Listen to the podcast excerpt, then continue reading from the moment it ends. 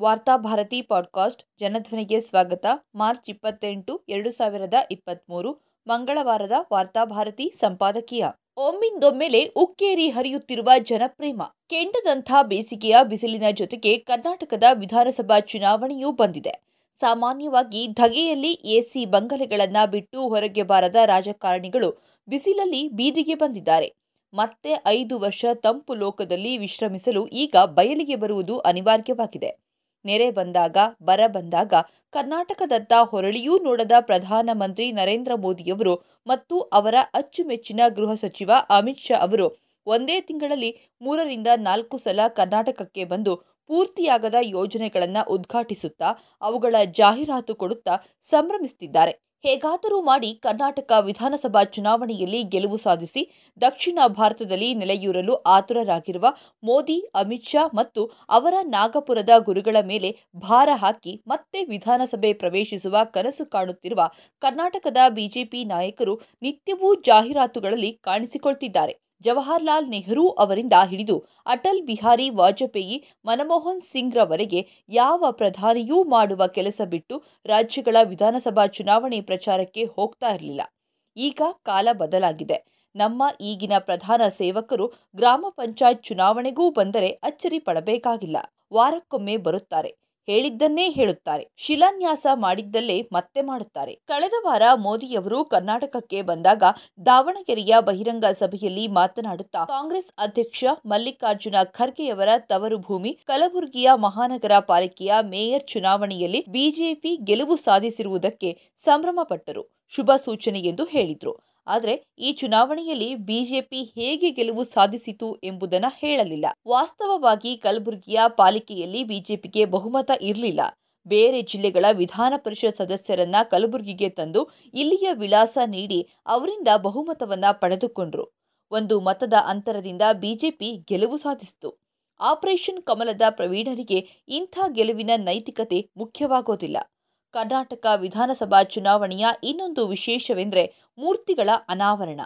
ಇಷ್ಟು ದಿನ ನೆನಪಿಗೆ ಬಾರದ ಬಸವಣ್ಣನವರು, ಕೆಂಪೇಗೌಡರು, ಸಂಗೊಳ್ಳಿ ರಾಯಣ್ಣ ಮುಂತಾದ ಮಹಾಪುರುಷರ ಪ್ರತಿಮೆಗಳನ್ನು ಅನಾವರಣಗೊಳಿಸುತ್ತಾ, ನಾನಾ ಹೆಸರಿನ ಥೀಮ್ ಪಾರ್ಕ್ಗಳನ್ನು ಮಾಡುತ್ತಾ ಮಹಾಪುರುಷರನ್ನ ಜಾತಿಗೆ ಸೀಮಿತಗೊಳಿಸಿ ಆ ಸಮುದಾಯಗಳ ಆರ್ಥಿಕ ಶೈಕ್ಷಣಿಕ, ಸಾಮಾಜಿಕ ಏಳಿಗೆಗೆ ಏನನ್ನೂ ಮಾಡದೆ ಮೂರ್ತಿ ತೋರಿಸಿ ಮತ ಬಾಚಿಕೊಳ್ಳುವ ಹಂತಕ್ಕೆ ಕರ್ನಾಟಕ ಚುನಾವಣೆ ಬಂದಿದೆ. ಈ ಮೂರ್ತಿಗಳ ಅನಾವರಣಕ್ಕಾಗಿ ಪ್ರಧಾನಿ, ಗೃಹ ಸಚಿವರು ದಿಲ್ಲಿಯಿಂದ ಇಲ್ಲಿಗೆ ವಿಶೇಷ ವಿಮಾನದಲ್ಲಿ ಬರ್ತಿದ್ದಾರೆ. ಕರ್ನಾಟಕದ ಜನಸಾಮಾನ್ಯರ ಬದುಕಿನ ಸ್ಥಿತಿಗತಿಗಳ ಬಗ್ಗೆ ಒಂದೇ ಒಂದು ಮಾತನ್ನೂ ಆಡದ ಇವರು ಮುಸ್ಲಿಮರ ಮೀಸಲನ್ನ ಕಿತ್ತುಕೊಂಡು ಲಿಂಗಾಯತರಿಗೆ, ಒಕ್ಕಲಿಗರಿಗೆ ಹಂಚಿದ್ದನ್ನ ಸಮರ್ಥಿಸಿಕೊಂಡು ಐತಿಹಾಸಿಕ ಕ್ರಮ ಎಂದು ಹೊಗಳ್ತಾ ಇದ್ದಾರೆ. ಅಮಿತ್ ಶಾ ಅವರು ಬೀದರ್ ಜಿಲ್ಲೆಯ ಹುಲಸೂರು ತಾಲೂಕಿನ ಗೊರಟಾ ಗ್ರಾಮಕ್ಕೆ ಹೋಗಿ ಅಲ್ಲಿ ವಲ್ಲಭಭಾಯ್ ಪಟೇಲರ ಬೃಹತ್ ಪ್ರತಿಮೆಯನ್ನ ಅನಾವರಣಗೊಳಿಸಿ ರಜಾಕಾರರ ವಿರುದ್ಧ ಹೋರಾಡಿದ ಹುತಾತ್ಮರ ತ್ಯಾಗ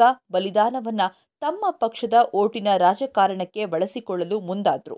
ಐದು ವರ್ಷ ಸುಮ್ಮನಿದ್ದು ಒಮ್ಮಿಂದೊಮ್ಮೆಲೆ ಕಾಣಿಸಿಕೊಳ್ಳುತ್ತಿರುವ ಈ ಉದ್ಭವ ಮೂರ್ತಿಗಳ ಬಗ್ಗೆ ಕರ್ನಾಟಕದ ಜನ ಅಚ್ಚರಿಗೊಂಡಿದ್ದಾರೆ. ಪ್ರಧಾನಮಂತ್ರಿಗಳು ಮತ್ತು ಗೃಹ ಮಂತ್ರಿಗಳು ಕರ್ನಾಟಕದ ವಿಧಾನಸಭಾ ಚುನಾವಣಾ ಪ್ರಚಾರಕ್ಕೆ ಬರಲು ಯಾರ ಆಕ್ಷೇಪವೂ ಇಲ್ಲ. ಪ್ರಧಾನಿಯಾಗಿರೋದ್ರಿಂದ ಮತ್ತು ಅಮಿತ್ ಶಾ ಗೃಹ ಮಂತ್ರಿಯಾಗಿರುವುದರಿಂದ ವಿಶೇಷ ವಿಮಾನ ಮತ್ತು ಭದ್ರತಾ ವ್ಯವಸ್ಥೆಯ ಸೌಕರ್ಯ ಪಡೆಯಲು ತಕರಾರಿಲ್ಲ. ಆದರೆ ಚುನಾವಣಾ ಪ್ರಚಾರಕ್ಕೆ ಬಂದವರು ರಾಹುಲ್ ಗಾಂಧಿ, ಮಲ್ಲಿಕಾರ್ಜುನ ಖರ್ಗೆ ಹಾಗೂ ಸಿದ್ದರಾಮಯ್ಯನವರನ್ನ ಭಾಷಣದುದ್ದಕ್ಕೂ ಬೈಯುವ ಬದಲಾಗಿ ತಮ್ಮ ಡಬಲ್ ಇಂಜಿನ್ ಸರ್ಕಾರದ ಸಾಧನೆಗಳನ್ನ ಹೇಳಿಕೊಳ್ಳಬೇಕಾಗಿತ್ತು. ಕರ್ನಾಟಕದ ಬಿಜೆಪಿ ಸರ್ಕಾರದಲ್ಲಿ ಲೋಕೋಪಯೋಗಿ ಇಲಾಖೆಯ ಒಂದು ಬಿಲ್ ಮಂಜೂರಾಗಬೇಕಾದ್ರೆ ಶೇಕಡ ನಲವತ್ತು ಕಮಿಷನ್ ಕೊಡಬೇಕಾಗುತ್ತದೆ ಎಂದು ಕರ್ನಾಟಕದ ಗುತ್ತಿಗೆದಾರರ ಸಂಘ ತಮಗೆ ಬರೆದ ಪತ್ರದ ಬಗ್ಗೆ ಬಹಿರಂಗವಾಗಿ ಸ್ಪಷ್ಟೀಕರಣ ನೀಡಿ ಈ ಬಗೆಗಿನ ಗೊಂದಲವನ್ನ ನಿವಾರಿಸಬೇಕಾಗಿತ್ತು. ಮಂತ್ರಿಗಳ ಹೆಸರು ಬರೆದಿಟ್ಟು ಆತ್ಮಹತ್ಯೆ ಮಾಡಿಕೊಂಡ ಇಬ್ಬರು ಬಿಜೆಪಿ ಕಾರ್ಯಕರ್ತರಿಗೆ ಸಂತಾಪವನ್ನ ಸೂಚಿಸಬೇಕಾಗಿತ್ತು. ಪಿಎಸ್ಐ ಇತ್ಯಾದಿ ಹಗರಣಗಳ ಬಗ್ಗೆ ಬಂದ ಆರೋಪಗಳಿಗೆ ಉತ್ತರಿಸಬೇಕಾಗಿತ್ತು. ಆರೋಪಗಳು ಸುಳ್ಳಾಗಿದ್ದರೆ ಸಾಬೀತುಪಡಿಸುವಂತೆ ಕಾಂಗ್ರೆಸ್ ಸೇರಿದಂತೆ ಪ್ರತಿಪಕ್ಷಗಳಿಗೆ ಸವಾಲು ಹಾಕಬೇಕಾಗಿತ್ತು. ಯಾಕೋ ಪ್ರಧಾನಿ ಮತ್ತು ಗೃಹ ಸಚಿವರು ಅಂತಹ ವಿಷಯ ಬಿಟ್ಟು ಏನೇನೋ ಮಾತನಾಡಿದ್ರು. ಅಪೂರ್ಣ ಯೋಜನೆಗಳಿಗೆ ಚಾಲನೆ ನೀಡುವುದು ಸರಿಯಲ್ಲ ಎಂಬುದು ಪ್ರಧಾನ ಮಂತ್ರಿಗಳಿಗೆ ಗೊತ್ತಿಲ್ಲವೇ? ಉದಾಹರಣೆಗೆ ಕಳೆದ ನವೆಂಬರಿನಲ್ಲಿ ಪ್ರಧಾನಿ ಮೋದಿಯವರು ಬೆಂಗಳೂರು ಅಂತಾರಾಷ್ಟ್ರೀಯ ವಿಮಾನ ನಿಲ್ದಾಣದ ಎರಡನೇ ಟರ್ಮಿನಲ್ ಉದ್ಘಾಟಿಸಿದರು. ಆ ಟರ್ಮಿನಲ್ಗೆ ಅಂತಾರಾಷ್ಟ್ರೀಯ ವಿಮಾನಗಳು ಸ್ಥಳಾಂತರವಾಗುವುದಕ್ಕೆ ಕನಿಷ್ಠ ಎರಡು ವರ್ಷಗಳಾದರೂ ಬೇಕು. ಪ್ರಾದೇಶಿಕ ವಿಮಾನಗಳ ಕಾರ್ಯಾಚರಣೆಗೆ ಜೂನ್ ತಿಂಗಳವರೆಗೆ ಕಾಯಬೇಕು. ಇನ್ನು ಬೆಂಗಳೂರು, ಮೈಸೂರು ರಾಷ್ಟ್ರೀಯ ಹೆದ್ದಾರಿ ಇನ್ನೂ ಪೂರ್ಣಗೊಳ್ಳದೆ ಅಲ್ಲಲ್ಲಿ ಅಪಘಾತಗಳು ಸಂಭವಿಸುತ್ತಿವೆ. ಬೈಯಪ್ಪನಹಳ್ಳಿ ವೈಟ್ ಫೀಲ್ಡ್ ಮಾರ್ಗ ಪೂರ್ಣಗೊಳ್ಳಲು ಮೂರು ವರ್ಷ ಬೇಕಾಗಬಹುದು. ಮೆಟ್ರೋ, ರೈಲು ಸುರಕ್ಷತಾ ಆಯುಕ್ತರು ಈ ಮಾರ್ಗದಲ್ಲಿ ಐವತ್ತೆಂಟು ಲೋಪಗಳನ್ನು ಪಟ್ಟಿ ಮಾಡಿದ್ದಾರೆ. ಇವುಗಳನ್ನೆಲ್ಲ ಕಡೆಗಣಿಸಿ ತರಾತುರಿಯಲ್ಲಿ ಉದ್ಘಾಟನೆ ಮಾಡುವ ಅವಸರವೇನಿತ್ತು? ಇಂಥ ಅಪೂರ್ಣ ಯೋಜನೆಗಳಿಗೆ ಚಾಲನೆ ನೀಡೋದ್ರಿಂದ ಜನರಿಗೆ ತೊಂದರೆಯಾಗುವುದಿಲ್ಲವೇ? ಇದು ಅಧಿಕಾರದ ದುರ್ಬಳಕೆಯಲ್ಲವೇ? ಕರ್ನಾಟಕದ ಬಿಜೆಪಿ ಆಡಳಿತದ ಪ್ರಗತಿಯ ಸಾಧನೆಗಳ ಬಗ್ಗೆ ಜಾಹೀರಾತುಗಳು ನಿತ್ಯವೂ ಬರುತ್ತಲೇ ಇವೆ.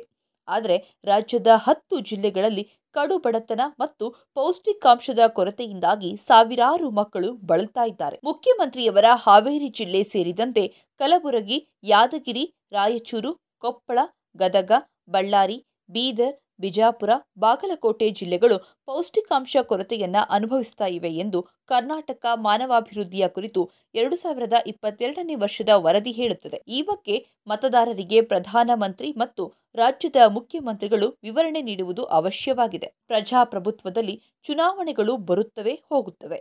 ತಮ್ಮನ್ನ ಚುನಾಯಿಸಿದ ಜನರಿಗೆ ತಾವು ನೀಡಿದ್ದೇನು ಎಂಬ ಬಗ್ಗೆ ರಾಜಕಾರಣಿಗಳು ಆತ್ಮಾವಲೋಕನ ಮಾಡಿಕೊಳ್ಳಬೇಕಾಗಿದೆ. ಆಡಳಿತ ಪಕ್ಷದವರು ತಾವು ಹಿಂದಿನ ಚುನಾವಣೆಯಲ್ಲಿ ನೀಡಿದ ಪ್ರಣಾಳಿಕೆಯಲ್ಲಿ ಜನರಿಗೆ ನೀಡಿರುವ ಯಾವ ಆಶ್ವಾಸನೆಗಳನ್ನು ಈಡೇರಿಸಿದ್ದೇವೆ ಎಂಬುದನ್ನು ವಿವರಿಸಬೇಕು. ಪ್ರತಿಪಕ್ಷಗಳು ಸರ್ಕಾರದ ಲೋಪದೋಷಗಳ ಮೇಲೆ ಬೆಳಕು ಚೆಲ್ಲಿ ಟೀಕಿಸಬೇಕು. ಆದರೆ ಇತ್ತೀಚೆಗೆ ಎಲ್ಲವೂ ಉಲ್ಟಾಪಲ್ಟಾ ಆಗಿದೆ. ಜನತಂತ್ರದಲ್ಲಿ ಚುನಾವಣೆಗಳನ್ನು ಗೆಲ್ಲಲು ಹಣಬಲ, ತೋಳ್ಬಲಗಳ ಪ್ರದರ್ಶನ ಮಾಡುವುದು ಸರಿಯಲ್ಲ. ಸಮುದಾಯಗಳ ನಡುವೆ ದೇಶದ ದಳ್ಳುರಿ ಎಬ್ಬಿಸಿ ಬಹುಸಂಖ್ಯಾತರ ವೋಟ್ ಬ್ಯಾಂಕ್ ಸೃಷ್ಟಿಸುವ ದುಸ್ಸಾಹಸಕ್ಕೆ ಕೈ ಹಾಕುವುದು ಅಸಹ್ಯದ ಪರಮಾವಧಿ. ಇದರ ಬದಲಾಗಿ ಜಾತಿ ಮತವಿನ್ನದೆ ಎಲ್ಲಾ ಮತದಾರರನ್ನ ಪ್ರೀತಿಸುವ, ಗೌರವದಿಂದ ಕಾಣುವ ಜನಪರ ಕಾಳಜಿ ಇಂದಿನ ರಾಜಕಾರಣಿಗಳಿಗೆ ತುರ್ತಾಗಿ ಬೇಕಾಗಿದೆ.